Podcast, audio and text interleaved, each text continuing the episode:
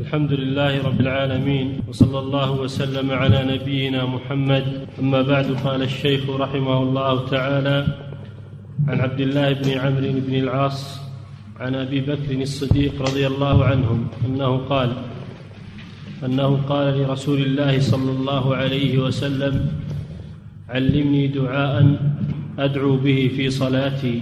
قال قل اللهم إني ظلمت نفسي ظلما كثيرا ولا يغفر الذنوب إلا أنت. فاغفر لي مغفرة من عندك. وارحمني إنك أنت الغفور الرحيم. بسم الله الرحمن الرحيم. الحمد لله رب العالمين.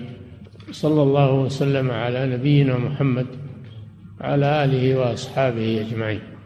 وهذا الحديث من جملة الأحاديث التي وردت في الدعاء الذي يقال في الصلاة. فإن أبا بكر رضي الله عنه سأل النبي صلى الله عليه وسلم ما يقول أو ما يدعو به في صلاته فأرشده إلى هذا فقال قل اللهم إني ظلمت نفسي ظلما كبيرا ولا يغفر الذنوب إلا أنت فاغفر لي مغفرة من عندك وارحمني إنك أنت الغفور الرحيم. تقدم أن النبي صلى الله عليه وسلم وسع المجال للمصلي فقال يختر من الدعاء أعجبه إليه.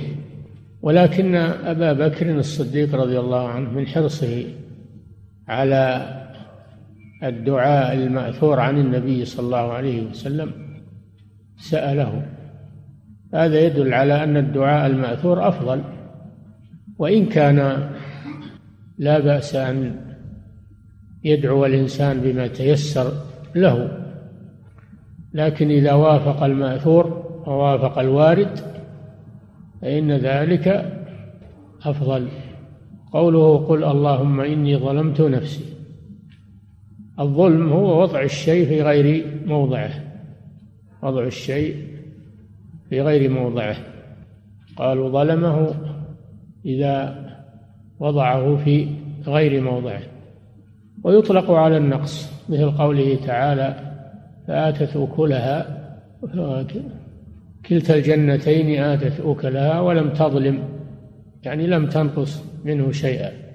ويطلق الظلم ويراد به الأثر في الأرض.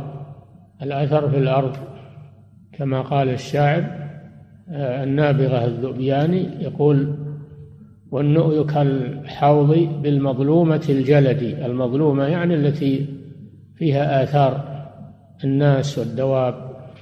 هذا الظلم في اللغة. وهو معناه في الشرع لأن الظلم في الشرع هو أيضا وضع الشيء في غير موضعه. وهو ثلاثة أنواع ظلم العبد فيما بينه وبين الله وهو ظلم الشرك كما قال تعالى إن الشرك لظلم عظيم. لماذا؟ لأنه وضع العبادة في غير موضعها. العبادة مستحقة لله جل وعلا لا تجوز لغيره. فإذا عبد غير الله فقد وضع العبادة في غير موضعها وهذا ظلم وهو ظلم الشرك وهو وهو أعظم أنواع الظلم. ولذلك لا يغفره الله عز وجل لمن لم يتب منه. النوع الثاني ظلم العبد للناس في أموالهم أو أعراضهم أو دمائهم. ظلم العبد للناس أن يتعدى عليهم. قد قال الله جل وعلا في الحديث القدسي يا عبادي إني حرمت الظلم على نفسي وجعلته بينكم محرما فلا تظالموا. يعني لا يظلم بعضكم بعضا. وظلم الناس لا يغفر إلا إذا سمحوا هم.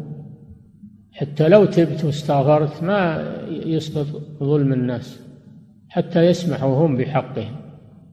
إذا سمحوا سقط عنك الإثم. أما ظلم الظلم بين العبد وبين ربه وظلم الشرك فهذا يمحوه الاستغفار والتوبة لكن ظلم الناس لا. ما يمحوه الاستغفار ولا التوبة. حتى يسمحوا هم بحقوقهم. والنوع الثالث ظلم العبد لنفسه بالمعاصي. يظلم نفسه بأي شيء بالمعاصي. لماذا؟ لأنه وضعها في غير موضعها عرضها لعذاب الله. فهو وضع نفسه في غير موضعها وظلمها. وهذا أيضا يمحوه الاستغفار والتوبة إلى الله. سبحانه وتعالى. وهو المقصود في هذا الحديث ظلمت نفسي ظلمتها بأي شيء بالمخالفات والمعاصي. فالإنسان إذا أذنب أو عصى فإنه إنما يظلم نفسه ولا يضر الله شيئا إنما يضر نفسه. ظلمت نفسي. إذا كان أبو بكر رضي الله عنه صديق هذه الأمة أفضل الأمة. يقول ظلمت نفسي يعني بالذنوب والمعاصي فكيف بنا نحن؟ لا يغفر ولكن الإنسان لا يزكي نفسه بل يعتبر نفسه مقصرا ومخطئا و يعني لم يفي بحق الله عليه مهما كان. مهما كان فهو مقصر في طاعة الله عز وجل ولا يسلم أيضا من الأخطاء مخالفات. فهذا فيه أن الإنسان لا يزكي نفسه. هذا أبو بكر الصديق يقول علمه النبي صلى الله عليه وسلم أن يقول ظلمت نفسي. كيف بغيره. وليس ظلما يسيرا بل قال ظلما كبيرا وفي رواية كثيرا. نعم. الإنسان يظلم نفسه ظلما كثيرا وظلما كبيرا. إذا تأمل الإنسان أعماله فإنه يجد أنه قد وقع في معاص كثيرة ومخالفات تقصير في حق الله سبحانه وتعالى. لو حاسبت نفسك حق المحاسبة وأنصفت من نفسك لوجدت أنك قد ظلمتها ظلما كثيرا ثم اعترف لأنه لا يغفر الذنوب إلا الله سبحانه وتعالى ولا يغفر الذنوب إلا أنت. هذا توسل إلى الله توسل إلى الله جل وعلا بصفة من صفاته وهي مغفرة الذنوب. وأنه لا يغفرها إلا هو سبحانه.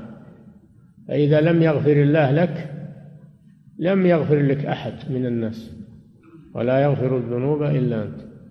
كما في قوله تعالى ومن يغفر الذنوب إلا الله. فاغفر لي لما توسل إليه بصفة من صفاته وهي المغفرة طلب منه أن يغفر له.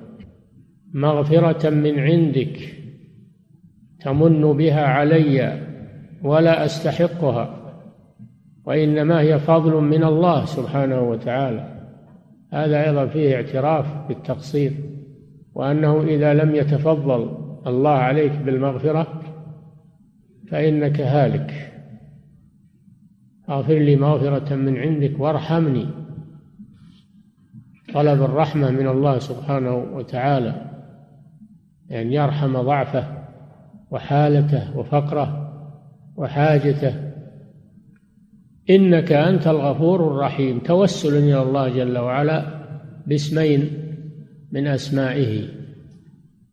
الغفور والرحيم. ففي هذا التوسل إلى الله بأسمائه وصفاته.